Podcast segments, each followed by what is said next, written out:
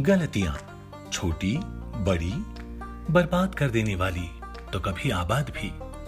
सही के बारे में तो हर कोई बोलता है, पर हम न गलत के बारे में सुनना चाहते हैं, न ही गलतियों के बारे में।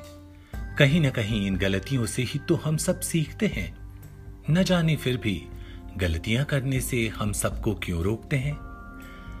गलती और गुनाह में फ़र्क हम जानते हैं, फिर भी हर गलती करने वाले को गुनहगार क्यों मानते हैं? चलिए बात करते हैं। आपकी, मेरी, हम सब की जो गलतियाँ करते हैं।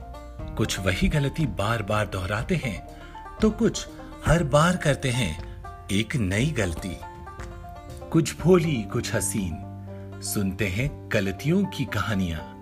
कुछ मीठी, कड़वी, कुछ नमकीन।